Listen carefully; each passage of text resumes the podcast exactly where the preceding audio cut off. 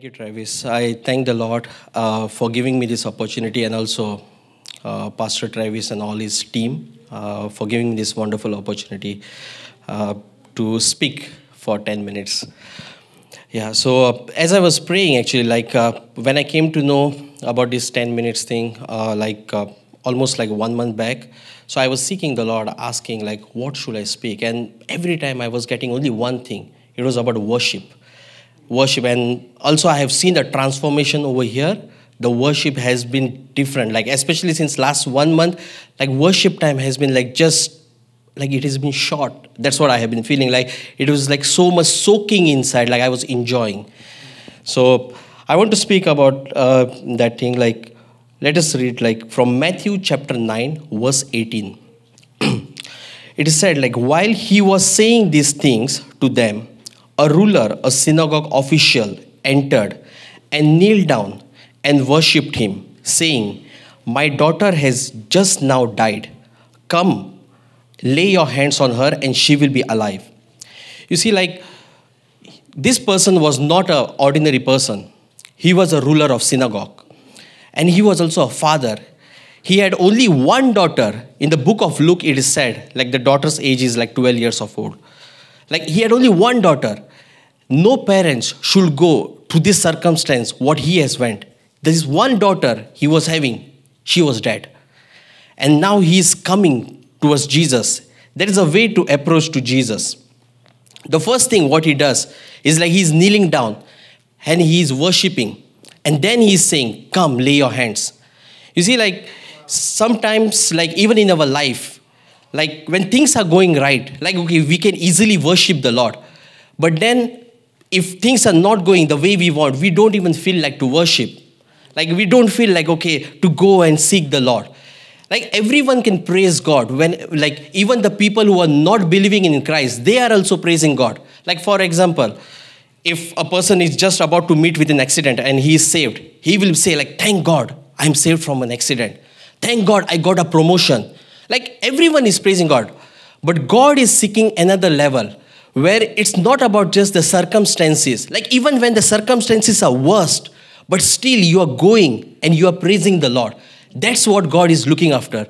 Like, even when that brother said uh, in the middle of worship, like, okay, when we are praising, we are actually doing the spiritual warfare.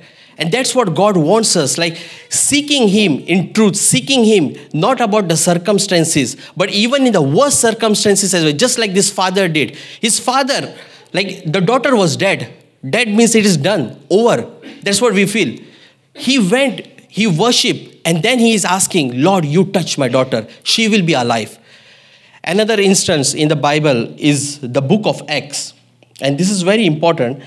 In the book of Acts, chapter 16, verse 25. But about the midnight, when Paul and Silas was praying, singing hymns of praise to God, and the prisoners were listening. Now, this is very important 26. Suddenly, there was a great earthquake. So, the very foundations of the prison were shaken, and at once all the doors were opened, and everyone's chains were unfastened. Maybe you are going through circumstances like you don't know what is going to happen. Even this Paul and Silas, they were praising. They, they were just praying to God in the midnight. They were worshiping. People were listening. And then there is a sudden move where the Bible says it's not just about the prison door where Paul and Silas were there. It is mentioning that all the doors were open. And not only all the doors, but all the chains were open. So if God is raising you, even in your family, you are the only one, like you are praising God, and you are like, there is some issue is going on. Your children are having issue, your, your husband is having issue. But as God is raising you up, it's not about like your chains are getting open, but even your family, even your surrounding, it affects your community as well. Like the same way, when we are worshiping right now to the Lord, we are here, but there is something going on in Ukraine over there. We are praying over here, but our worship can even affect over there. Amen. So this is what I had. Like it's about the worship. It's about like seeking the Lord and not about the circumstances. Even the worst circumstances as well, we can seek the Lord. Bible says, death and life lies in the power of tongue.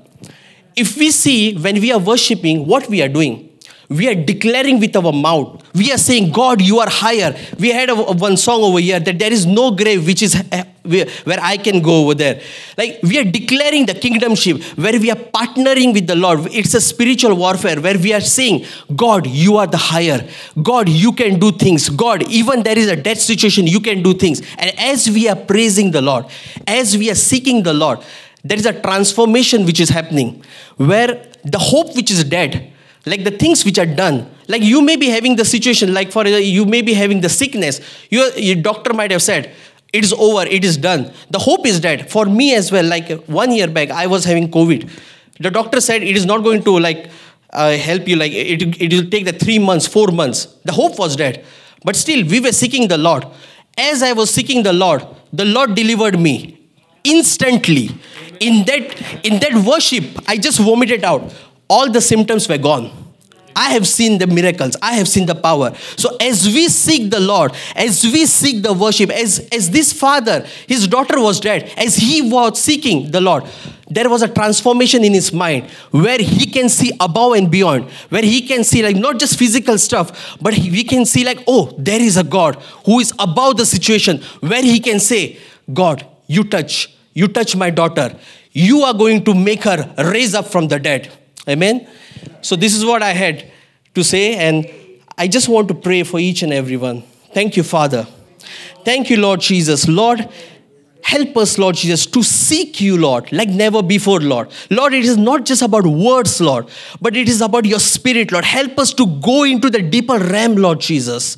Help us, Lord. Even we submit that situation, Lord, that stubborn situation, Lord, that stubborn bondage, Lord, we submit to you, Lord. You can break that bondage, Lord. You can break that sickness, Lord. Thank you, Father, for doing this. Thank you, Lord, for touching each and everyone. In Jesus' mighty name I pray. Amen. Good job, Laximan. Love it. That's so awesome. Um, you know, worship, there's been a num- number of times in my life where I was in so much pain, where I, I just wanted out of the pain. And I knew that that was the greatest moment that I had. So I would begin to worship the Lord in my pain when my flesh was screaming, I just began to worship him because I realized I will never get a chance to worship Jesus in heaven like I can worship him now. You realize that? Right now, as we're going through life, which is hard and difficult, in heaven, we're all going to worship. We're going to worship and we're going to enjoy the presence of God, and it's going to be amazing and we're just going to be blown away. But right now, we have an opportunity to touch God in a way that we'll never be able to touch Him in eternity. When we're sitting through difficulties and pains and sufferings and loss, and the enemy breathing down our neck, and, the, and, and, we're, and we're seeing through a, a glass darkly to where the Lord is, you know, where sometimes it's so hard to see Him, and yet we worship Him that's the Lord preparing a table for us in the presence of our enemies. In the midst of God's enemies, we begin to worship Him even through the worst difficulties we can go through. That touches God's heart in a way that we'll never be able to touch Him when we're in perfection. And so don't waste our, don't waste our trials. We really need to, to use this. Great, great word, Laximan. Uh, yes, ma'am, really quick. Um, as I told you, my husband passed away on January 30th. And um, so I sold my house and I'm getting ready to move into an RV. I have no idea where I'm going to live. I have no idea where I'm going to go, and it's going to happen on Wednesday. Petra's been really good and helped me with everything like that. But I just want to thank everybody here, thank this little church, because I've been coming here for about four times now, and it's really helped me. But you really touched me um, because of the worship. Um, you really spoke to me. My hands are sweating because I didn't want to talk, but God was telling me to talk. And so, um, but worship is like my number one thing. And all I've been doing since my husband passed away, because he was diagnosed on November 15th and then he passed away on January 30th, is listening to Christian music and, just list, having it on in my house all the time. And um, that is what's got, gotten me through this time. My husband was the love of my life, my soulmate. I mean, it's so cliche, but he really was. And um, so um, I'm just trusting because I, like I said, I have nowhere to go, nowhere to I don't know where I'm going to park my RV, whatever. Um, so, uh, but I just wanted to thank you guys for having this little church here, and I'll be praying for you no matter where I go or where I am. I'll be praying for you guys. That's just what I want. Amen. Thank you. Life's tough. There's you're going to go through stuff, and uh, but I have found, and I know this is true, that in the the deepest pain and the, dif- the deepest difficulties we go through, when we open our heart up to the Lord in those moments, there's an intimacy and a presence of God that surpasses. I mean, it's just like the sweetness of the Lord through our difficulties. Life's not meant to be easy. And um, there's heaven coming, and it's coming quick, guys. Jesus is really coming back. He really is. He's coming. We're not far away. And we're going to have eternity to be in joy, and there's no more pain, and the tears are wiped away. And, but now we get an opportunity to serve Him. To, to, it's only our one shot. I mean, if you live long, you live 90 years. If you're really 90, 100 years, that's like majorly a long life for us. And that's like that. It's just like that. It's a vapor. So let's serve Him, let's live for Him. It's worth it. Let's live for eternity. We'll be praying for you too. Yes, ma'am. All right, guys, in that vein, I want to talk to you about a few things. Um, for those that prayed for the guys as we went to snowboard, thank you. The eldest of them really needed it. uh, as I struggle to get my jacket off.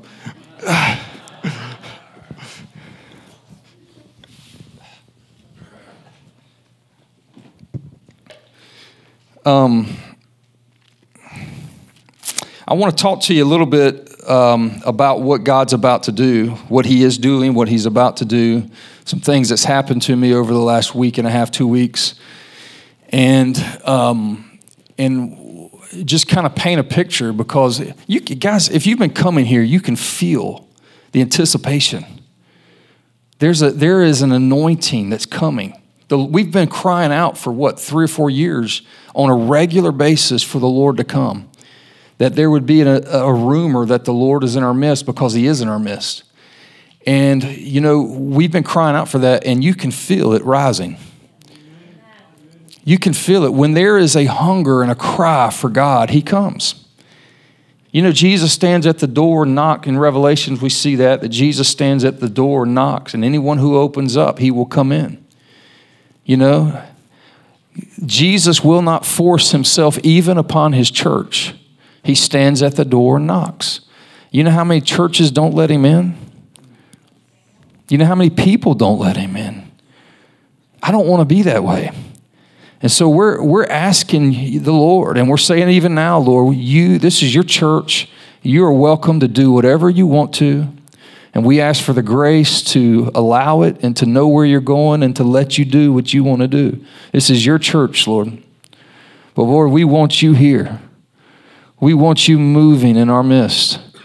Thank you for the miracles that you've already done. Thank you for the healings and deliverances and, and, and, and salvation and the breakthroughs and the transformation. But we want more, Lord. We want more of you. You know, Jesus' first miracle was to change water into wine. And uh, it was his first recorded miracle, and it's also um, very significant. Anytime you see the first in the Bible, is significant. And there's no accident, it wasn't an accident that Jesus did that. And there was a message that the um, head of the wedding said. He said, what a, you know, he began to talk, and I'm paraphrasing, but he said, What an amazing thing because most people they serve you the best wine. And then once you're drunk, and ha- basically, once you're drunk and you don't know the difference, they would give out the best wine or the worst wine because you really won't, by that point, you don't know.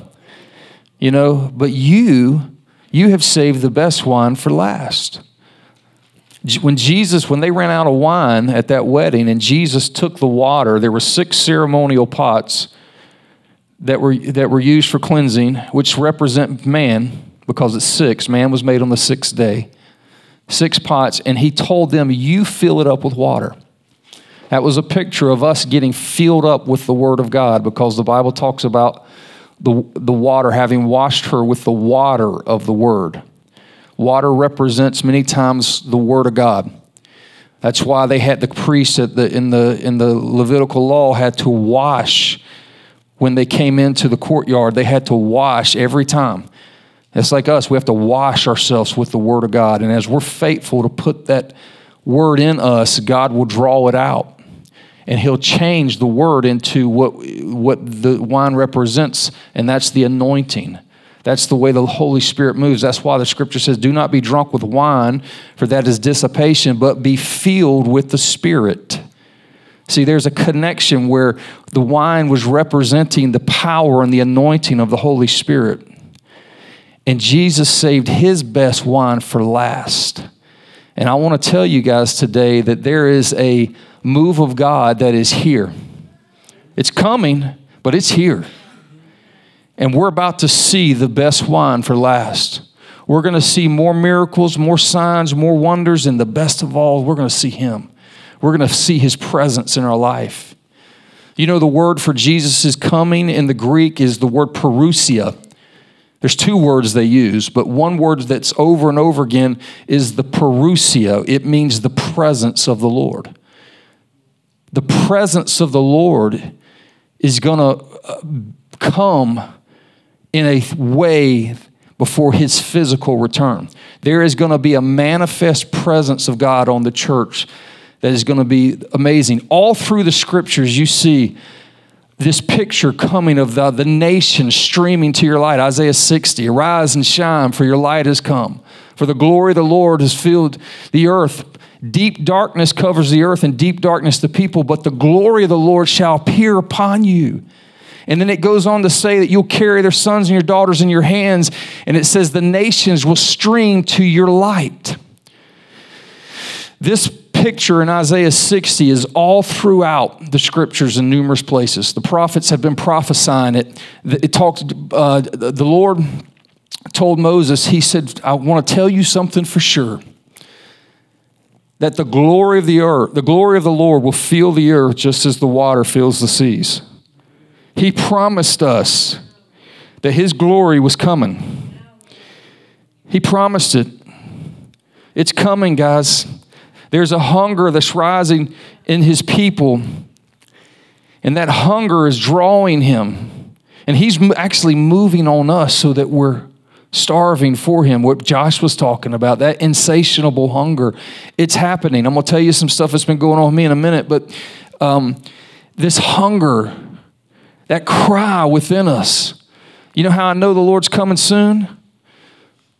Says in Revelations. I can tell you when Jesus is coming back, it says it right clear. I'm not talking about the day or the hour, I'm talking about the season. It says, The Spirit and the bride say, Come. When there is when when the Spirit of God is so moving on the church that his bride is so desperate for him, they're lovesick for their bridegroom. Jesus ain't coming back for a bride that's not hungry to be with him. He's coming back for a desperate bride, a body, the body of Christ, his people that are so desperate to be with him that everything else is just pales in comparison. I don't want anything like I want you, Lord. And the Lord's coming back for that. And that's exciting. And that love I see awakening in his people. And it's gonna, it's gonna be amazing. And I'm so excited about what the Lord's doing and how he is the, all the nations will stream to the light. There is going to be a global harvest that is going to be like nothing we've ever seen. And guys, we need to get ready.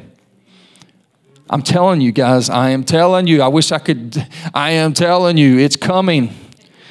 It's coming. It's not far off. It's here. It really is here. back in the, um, I guess this was about 97, 98, I started having the Lord speak to me a lot about evangelism and reaching out to people and just sharing the, sharing the gospel with them. And he, I was feeling him telling me to go to the streets. I didn't want to go. I'm very, I know y'all don't, y'all, you know, haven't seen me for the last few years. Y'all might not get this, but I really have told y'all, and I really do mean this. I, I my natural state is fear. I've dealt with so much fear in my life. I am a very timid person naturally. Fear of rejection, fear, of just fear, golly. Fear to be out in public sometimes. I still deal with that some. It's gotten much as I've faced it and and not allowed it to control me and asked God to help me. And I've sought the Lord, as it says in Psalms 34, I sought the Lord and He answered me and He delivered me from all my fear. You know, I, I have had the battle though, but I am like one of the most timid people I knew. Now, i have overcome a ton, but I was very fearful when the Lord spoke this to me. I didn't want to be, but I was. I wanted God to use me, but I was scared to death that He was going to use me. It's like I'd pray for the Lord to speak to me and give me words for people, but I'd be terrified praying the prayer. And I'm like, Lord, I'm so afraid to ask for you to speak to me because I know that means I'll have to do something.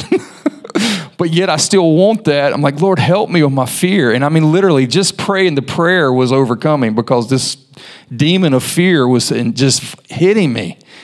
And, uh, and I just, if anybody's experienced that, I want you to know there is freedom in the Lord to get free from this stuff. But the Lord kept speaking to me, go to the streets, and I would go home and have an answer. Somebody left a message on an answer machine about a dream they had where I was in the streets preaching. And I mean, it was just constant. The Lord giving me stuff, telling me to go. And it got to the point that it was either A, you're going to obey God and go, even though you're afraid, or B, you're going to disobey God and don't go. There was, I knew in my mind, there was no, this isn't God. No, this was God. I had to obey or disobey. It came that simple. And by the grace of God, I decided to obey.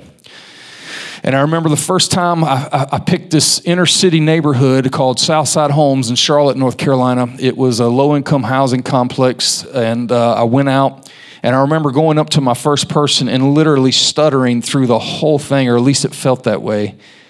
And, um, but the Lord touched this lady and we ended up having home group in her in her house for a while um, until she got offended. we, we, uh, we, she was all hungry for the Lord until we suggested she got off her her, her free money, uh, and uh, she got offended, and that was the end of home group uh, in the neighborhood.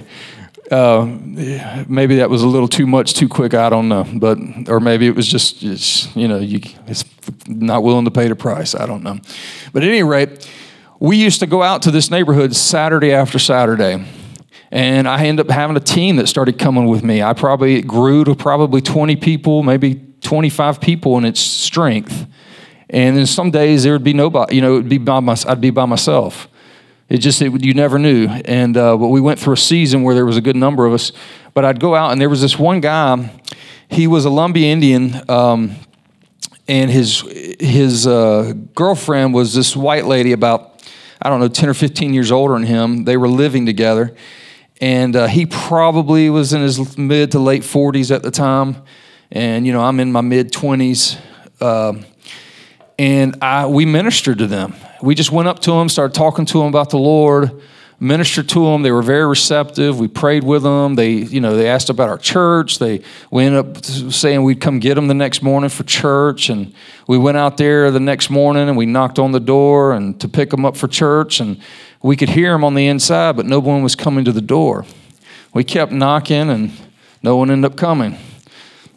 All right, so we turn around, get in your car, and you go to church. And so the next Saturday, we were in the same neighborhood and we saw them again. We ministered to them. We preached the word of God to them. We loved on them. We prayed for them. We ministered to them. They were very receptive. They seemed like God was really touching them. They wanted to come to church. And, uh, and so we, same thing. We went the next day, asked them to go, knocked on the door. We could hear them inside, but nobody came to the door. So that was kind of discouraging. You know, it's like you think you're moving forward. Well, we kept ministering in this neighborhood for years, and I never saw him again. It was weird because this it was a pretty big neighborhood, but um, but it was odd to not see him. But about two or three years later, we're out in the same neighborhood doing this. We were staying faithful, going after this, and um, I hear my name called. Or he may not even call my name. He, he may have just shouted, hey, you know, but he got my attention, and I could see this guy, same guy from across their way, and he was waving at me. And so I said, hey, you know, and we came up, and as soon as he came up to me and started talking, he could not stop. Scripture was just coming out of this guy. He was just on fire for Jesus. And it was like, I was so, I mean, it was amazing. And um, he ends up sharing that he, him and his girlfriend had gotten right with God and they, you know, they've been going to church and he credited it all to our team coming and ministering to him. He said those were the turning points in our life. And we thought it was dead, dead seeds, you know, that didn't do anything. And uh, so I ended up deciding, if I get teary eyed in a minute, I'm sorry. Um, I can feel it coming and I'm trying not to let it burst, but this is what hit me a few weeks ago. Got, so sorry. Um, I, I discipled this guy and his, his girlfriend for years. And uh, he couldn't even read, but the Lord taught him to read the Bible. It was the most amazing thing I'd ever seen. And the reason I knew it was he, what he was saying was true that he couldn't read because he would say words in the Bible and he would pronounce them in a way that no one that knew how to read they don't he would say a word that and I'm like what are you, what are you saying? He's and he would say the word and he knew what it meant but he would say it wrong, like way wrong. I'm like, oh no, that's not said like that. It says like this. He's like, oh, okay. He just got hungry and he opened the Bible and started trying to read it, and he had never read before. He didn't know how to read. He grew up picking cotton over here in, in, in uh, Lumberton, right here. Never learned to read. He was very poor. They were, and um, he had met his girlfriend at a bar. They started shacking up, and you know, but then the Lord comes in. And then I ended up being able to disciple. They got married. He was a natural evangelist. Everywhere he'd go, he'd talk to people about the Lord. He just couldn't help it. It just you, he'd start talking and Jesus would come out. And it was so amazing. I'd go and I'd spend time with him. I'd try to spend time with him at least a couple times a month. They didn't have a car, they couldn't drive, so going to church was tough. But man, he would listen to preachers on the TV set, and he was just hungry, and they just their lives got really touched. And then um, he ended up moving to uh, Concord, which is north of Charlotte, and uh, I would see him less, but I would still go up to see him, and he would call from time to time. We'd talk and uh, talk about always about the Lord, and he was just he loved Jesus. Jesus had, I mean, this was a true born again experience, not a you know, I've given mental assentment to Jesus, but there's no change in your life. This guy was transformed, and it was amazing. He used to be a, a drinker. He'd get drunk all the night, you know, all the time. And like when Jesus got him, he changed. He was totally changed, and it was amazing. And uh, his his his uh, wife ended up dying, probably I don't know, 10, 15 years ago. I lose track of time. But uh, he called, I saw his name pop up on my phone a few weeks ago. And uh, I was dropping my daughter off at her friend's house, so I was going to call him right back. As soon as I dropped her off, I called, and his, his daughter picked up the phone. And I had this sinking feeling in my, in my gut. And um, I was like, oh no. And uh, she told me he had, he had just passed the day before and she'd said that he was just ready to go home. He was, you know, he was. I think he probably fought a little bit with depression. He was, um, he he was, you know, he's stuck in a trailer out in the middle of the boondocks with no church life, and uh, just had a lot of health issues. But man, he loved Jesus. And uh, when I started thinking about that, it was like, wow.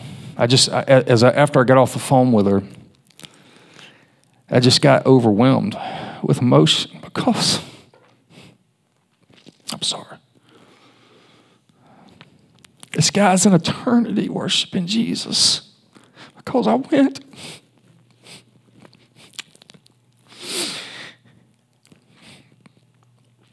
I went, talked to a stranger, and just shared what I had and let God be God. And this guy's in heaven worshiping with his wife again, loving on Jesus, and I'm going to get to be with him forever because I went. And the, the overwhelming emotion of that, I just, I mean, I just, I just, I lost it because I realized that those Saturdays that I dreaded going, and everything in the world would try to keep me from going, but I would go anyway because the Lord told me to go. And here's my fruit. And I begin to get convicted because I don't go like that anymore. And I was thinking, all you got to do is I can walk out on the street anytime and God will reach somebody. I've been out, I've, I've been out so many times in my life just to go out in the streets to minister to somebody and let God bring me. And everybody I talk to may not, there might not be fruit in it, but I've never went out and not had at least one person that I know life's got changed for eternity. There's always at least that one person that gets just like bam, like you knew this was that divine appointment for the day and it it was a game changer and for that person. And so it feel, you know, you, you go back just filled up with the excitement and the man, God just did this. It's amazing. And I have all I've never not experienced that except for maybe two or three times. And, and in those times I was by myself and I allowed fear to hit me to where I really didn't step out and go up to some of the people that I knew I should have. There were some times I tucked tail and ran, didn't have anybody with me. And I've went by myself before and had God move so powerfully it was just. But there were other times I ran like a chicken, Did, just feeling the fear and didn't want to go up to. And so I just took off. I'm done for the day. And um, but other than those few times that I allowed fear to get in, I've never went out and not had an encounter with the Lord in somebody's life that that I know impacted them and I was getting hit with this thing, and, I, and, a, and a scripture just came up inside of me. And it said, The Spirit of the Lord God is upon me, for he has anointed me to preach the gospel to the poor. And that rose up inside of me, and I'm just weeping and weeping and weeping. And I look up, and right beside me is this car, and its license tag is 6100. Isaiah, I mean, you know, 61, meaning Isaiah 61. I, that's the scripture that just came up to me Isaiah 61 For the Spirit of the Lord God is upon me. And I, and I thought, huh. And I looked over, I just happened to look down at my odometer and it ended on 61. And, I, and now my, he really had my attention. And then I looked up on my, on my dashboard and the temperature outside was 61 degrees. And I thought, oh my gosh, Lord, you are really speaking something. The Spirit of the Lord God is upon me, and He has anointed me to preach the gospel to the poor.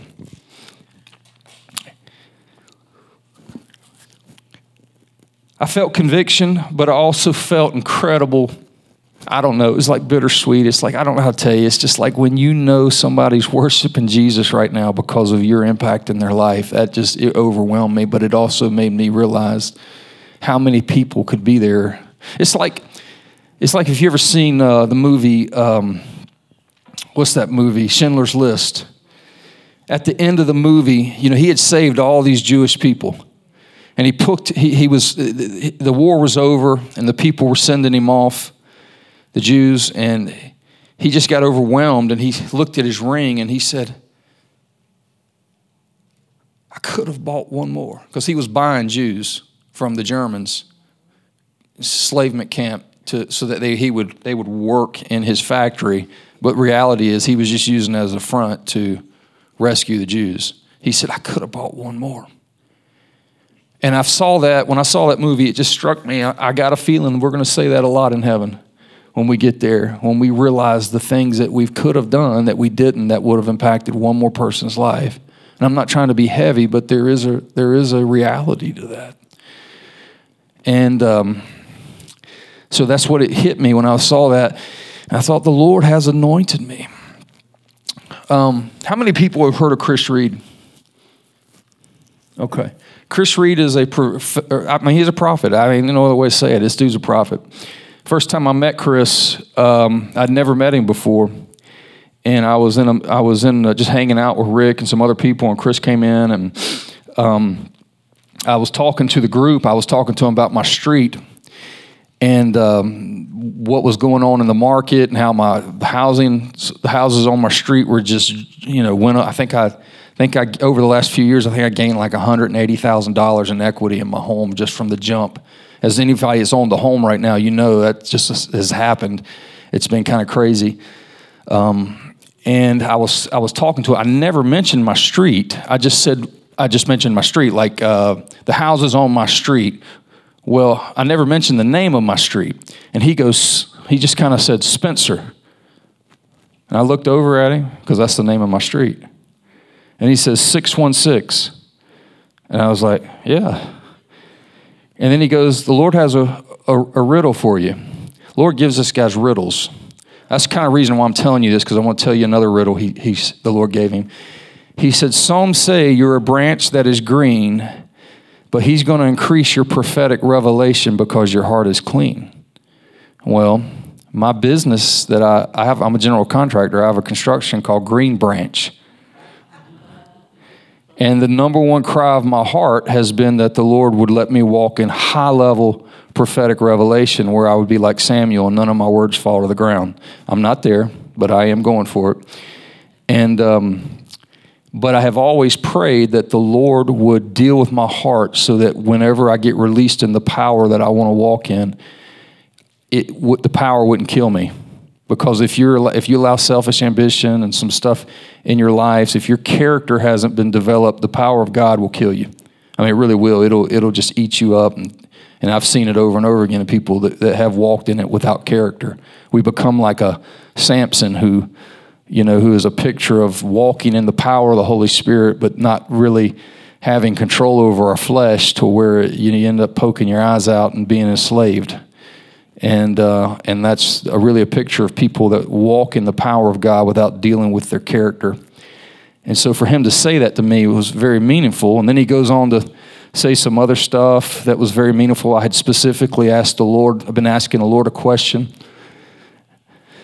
He answered. It was really amazing. And then as he finished praying, he kind of prayed over me. And then he said, And the Lord bless you and Lindsay and Alexa and Haven and he had never he never met me or my family. So there's no way for him to know the names of my family. I've seen this guy do this. He's called people out of audiences and tell them the dream that they had and then what it means. I mean I, it, he's really an amazing guy. My point in saying all that is this guy's legit okay? One of the riddles that he had uh, he said the lord spoke to him and he didn't know what it meant. He said but the lord told him that when the prince has passed it will be 418 at last. And he had this word and he didn't know what it meant. And, um, and so some time went on. And come to find out, I'm sorry, this is a little bit intricate, but who knows Paul Cain? Okay, just a few of you. Okay, Paul Cain is kind of like Chris, but probably even, I mean, some of the stuff that Paul Cain walked in was like, I mean, high level stuff same kind of stuff, you know. But Paul's mama, without taking too much time, Paul's mama really was a prophetic voice. She had gotten healed when she was in her 40s. Of um, she had tuberculosis, she had cancer, she had uh, tumors on her womb, and she was eight months or pregnant, and the doctor sent her home to die, and the baby to die but she had a visitation from I don't know if it was an angel or the Lord. There's I've heard different versions, but she got dramatically healed and lived to think to be 105 or something. I mean, she was like, and but the Lord told her that this her son would be like the apostle Paul in the Bible and he would preach the gospel with power. Well, this guy in the 19 late 1940s 1950s had I mean, he had this tent and he would go around, and I mean, the power of God was demonstrated in such a dramatic way. But when Paul's mom was about to die, she told Paul, she said, I'm going to, the Lord's given me a word for you, but I don't know what it is until I'm dying. And so when his, her mom, his, his mom was on her deathbed, she had went in and out of a coma and he didn't have the word. So paul was like asking people to pray because he wanted this word from the lord that his mama said that she had gotten but she don't know what it is yet. And um, but then she she she kind of woke up out of her coma told paul to come here. She whispered in his ear um, and what she said was she says it's now time for luke 418 and then she, she closed her eyes and died. And Mike Bickle, if you've heard of him, he was in the room with Paul and he looked up right when he saw her breather last, and the clock was 418, and she died on 418. She died on the date, April the 18th, at 418, and that was the word that she just gave to her son. She couldn't have made that up. Well, let's read 418. As Luke 418 is basically Jesus repeating Isaiah 61. Let's read it. This is when Jesus went into the, um, the, the, synagogue and he was preaching, and he says, The Spirit of the Lord is upon me because he anointed me to preach the gospel to the poor. He has sent me to proclaim release to the captives and recovery of sight to the blind, to set free those who are oppressed and then verse 19, to proclaim the favorable year of the Lord. The Spirit of the Lord is upon me because he anointed me to preach the gospel to the poor. He has sent me to proclaim release to the captives and recovery of the sight to the blind, to set free those who are oppressed, and to proclaim the favorable year of the Lord. The wonderful thing that Jesus promised us is He said, Even as I was sent, so I send you. So if you're wondering how this applies to you, if you're a born again believer, then this promise is for you because this was this was how Jesus started his ministry. He closed, and let me read the next few verses. After he, he, he, he quoted and read Isaiah 61, he goes on to say, And he closed the book, gave it back to the attendant, and sat down. And the eyes of all the synagogue were fixed on him. And he began to say to them, Today, this scripture has been fulfilled in your hearing. The beginning of his ministry was a declaration of agreement that God had, that this passage was spoken some 800 years earlier about him coming at this moment. The Lord had anointed him. You know, it says in Acts 10:38 that God anointed Jesus Christ with the Holy Spirit and with power, and he went about doing good, healing all those oppressed of the devil. There's a lot in that.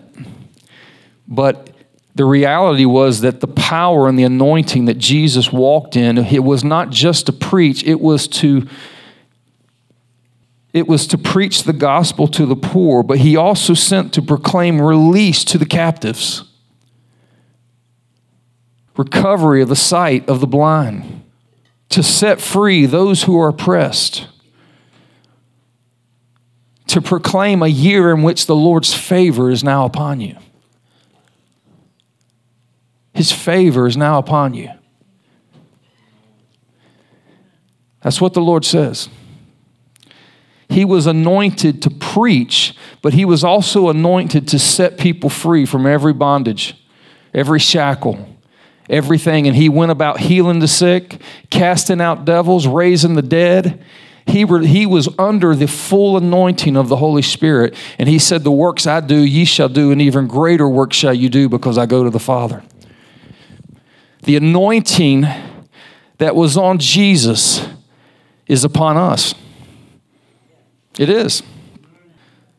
Jesus said to wait until the Holy Spirit has come upon you and you will be clothed with power from on high to be witnesses. Unfortunately, we've walked in a thing where oftentimes, and I'm not downing this at all, I'm just saying, get ready because these days are over. But we've walked as a church in the Word without the power. I mean, let's just get real. We've walked in a lot of word, which is good. I love the word. I've had people get born again on the streets just by the word of God. But it wasn't enough for Jesus' ministry. It wasn't enough for the apostles' ministry. I mean, what did Paul proclaim over and over again? I did not come with persuasive words of wisdom, but in power and the demonst- or demonstration of the power of the Spirit. Jesus said, If you don't believe me, at least believe because of the works that I've done. And Jesus promised his body that the works I do, ye shall do, and even greater works shall you do, because I go to the Father. He said the Holy Spirit was coming, and he was going to clothe us with power from on high. And I'm telling you, today, this is the word of the Lord. He has saved his best wine for last, and God's power is coming upon his church. We're going for those that are willing to follow him, to seek him. There's going to be a release of power on your life to do what Jesus did. And I'm telling you, because I can say it because he said it. The works I do, you will do, and even greater works shall you do because I go to the Father. Is Jesus a liar? Then we need to change our mindset. Our mind's got to change. It's available. And the Lord has confirmed this word through two prophets. Chris Reed said, When the prince has passed, it will be 418 at last. He didn't know what it meant until he heard about the, the Paul Cain thing. And when he heard it, it was obvious what it was talking about. She died on 418 at 418. Their last word to her son, it's now time for Luke 418. That's amazing. I want to read this. The prince that um, Chris was referring to was Prince Philip. He, he the, the, Prince Philip died. Uh, he was the Duke of Edinburgh, husband of Queen Elizabeth II of the United Kingdom and over Commonwealth realms, and the longest serving royal consort in world history, died in Windsor Castle at the age of, guess what age he was? 99. If, what did the Lord say? He would leave the 99 to go get the one. This was a message about us going out into the into leaving our comfort. Jesus left the comfort of heaven to go reach people. And we don't even want to leave our couch. And I'm guilty. I've had a lot of success in that area, but I have a lot of guilt where I sit when I shouldn't sit. I, there's no accident there. He died at the age of 99 on the morning of April the 9th in 2021, two months before his 100th birthday. But here's the thing his funeral took place on the April the 17th. His funeral took place on April 417. When the prince has passed, it's 418 at last. Are y'all hearing that? Man, I'm stoked. Something started happening to me uh, Thursday night and into Friday. And there was like this insatiable hunger that I could not, I mean, I, I, I, it was the Spirit of God. You know how intercession sometimes will jump on you, and you can pray in a way that you wouldn't pray outside of the Spirit praying through you. I wailed, and I'm, when, when I mean wailing, I mean I'm glad nobody was at my house. I have no idea what my neighbors thought if they heard it, and they probably did. I wailed for hours because of a hunger that, I, that the Lord had put in me for something. And I had an encounter with the Lord that day. He, he really did sum up um, my life and, and my purpose. All these little puzzle pieces that I had all over the place, and it was like it was missing just a few pieces to bring it all together. And he gave me those pieces, and it was, and and I mean, it it was an amazing thing. And I I I, I see it, and I see it so clearly. But it's not just for me. It's the Lord really is releasing His power to His people to do what has to be done because He saved His best one for last. The glory, you know, Benjamin was the last son of Israel, right? And he was given five times more than all his brothers. There is a five time anointing coming on the last day church. That's going to be amazing. It's going to be beyond. We've heard after this whole experience Friday, when I when when I finally, I mean, I mean, it went on for hours, just going back and forth with the Lord, and just I would I would hear some things, and I wrote some stuff down, and then I would just just this thing would rise up in me again, and I would cry and cry and cry, and just crying out to the Lord. And when it finished, I was I was sitting on my bed, and all of a sudden I saw this white light appear It was about, I don't know, about that big. And it went zoom, right out my wall. And I knew I had to follow it.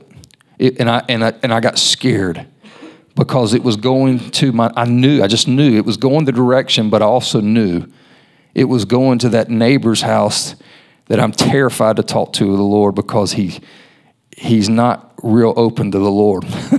I've prayed for him before and it, it you know he let me but it you could tell there was there was something brewing that wasn't good and i i just did not want to go over there and when i walked out my door my wife was coming in and i that could I, I, I was tempted to just say oh my wife's here can't do it and i had this shoot of electricity go through my middle finger which y'all know if y'all have done this this is your evangelism finger i can explain that later but that's some of the ways the Lord will speak to me. And I knew the Lord was telling me to go. And so I walked down the street and I'm like, well, he's not there. He's not outside, Lord. and I kept having this shoot of electricity go through my finger. Like, you're, you, you don't give up on this. And so I went back inside and I was like, no, I got to do this. I went back outside. I just walked around a little bit and then I saw him come out of his garage and I went. And uh, I just talked to him for about an hour. And there was some, there was, you know, he actually talked to me. He showed me around some things. We talked. And then I ended up sharing some things. the Lord came out a little bit. You know, I got to talk. I said, I've made a few, I planted a few seeds. And uh, I don't know if I really fulfilled everything that God had for me in that, but I certainly planted a few seeds about the Lord. This guy's not very open. And, um, and I've been praying for him ever since then. But, the, but here's the point in me saying that it is time for us to go. It's time. The Lord is coming. We don't have much time left. It's time to make a difference in eternity. And we can do that with our time. Just being willing to go. He doesn't need your strength. He doesn't need you to feel like you got a polished message or that you're the perfect spokesman. I led my one of my best friends to the Lord, and it was the worst presentation of the gospel that I think has ever been preached on the planet. I stumbled. It was so bad I didn't even want to hear it. It was bad. I'm not kidding. It was I was struggling and stumbling. I was scared to death because this guy had never been to church before, and we were only friends from a very carnal way in the sense that we were like workout gym rats together, and then the Lord got a hold of me, and we really didn't have a lot in common anymore. And but I did it. It was very like abrupt, no leading, no. You know, there's times the anointing is on you, and you speaking, and you can feel the Lord on it, and he, that you can feel the hunger drawing it out. It wasn't like that. it was rough. But this guy goes. I knew this was might be the last time I ever saw this guy and he went off to the Orient, and I didn't know if he was coming back. And uh, while he was there, he got messed up in a bunch of uh, prostitution, and he could just feel his soul being just sucked out of him because he got addicted and he could not stop. And he was on the, you know, but he could, he could feel it killing him. And he, though he'd never been to church, never, I mean, he was not from a religious family, he, all of a sudden, you know, he just heard my voice in his, in his hotel room. If anyone calls on the name of the Lord, they shall be saved. And he literally fell on his knees and cried out to Jesus and got born again in a hotel room all the way across the world because of my, my very weak, not good presentation of the gospel. And he ended up giving his life to Jesus right there. And that was came through incredible weakness. I wish I, y'all could have been there to see the incredible weakness that it was. So we can't say we don't we can't do it. God doesn't need strength. And I've said this a lot, but it's not our weakness that limits God. It's our unwillingness. Unwillingness limits God, weakness does not. Okay? Lord, I'm asking that you would come and you would help us and give us the grace to follow your spirit everywhere it leads us to be messengers for you to everyone that needs it. Lord, come and put the burden that you have upon us that we would have your heart and love what you love and hate what you hate and that we would have a just this love that you have for mankind. You loved them so much that you gave yourself to be broken. You hung on a cross. You had your flesh ripped out of your body. You took our punishment on the cross.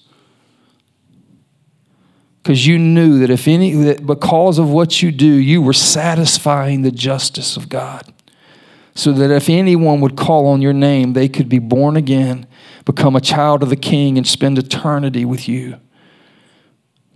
Lord, give us the grace to go.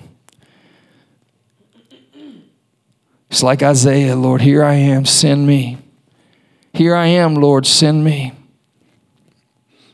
And Lord, we're going to declare this in faith today over ourselves. Let's say this out loud, guys. This is if you, read it, declare this over yourself. Luke 4:18. The spirit of the Lord is upon me. Because he anointed me to preach the gospel to the poor. And he has sent me to proclaim release to the captives the recovery of sight to the blind, to set free those who are oppressed, and to proclaim the favorable year of the Lord. The Lord is sending you, He's anointing you. He is anointing you. He's not, he's not anointing your neighbor as far as it's concerned for you. It's not your neighbor's job. It's your job. You've been anointed. You've been anointed with the Holy Spirit and power. Go preach the gospel to the poor. You've been anointed for it. Thank you, Lord.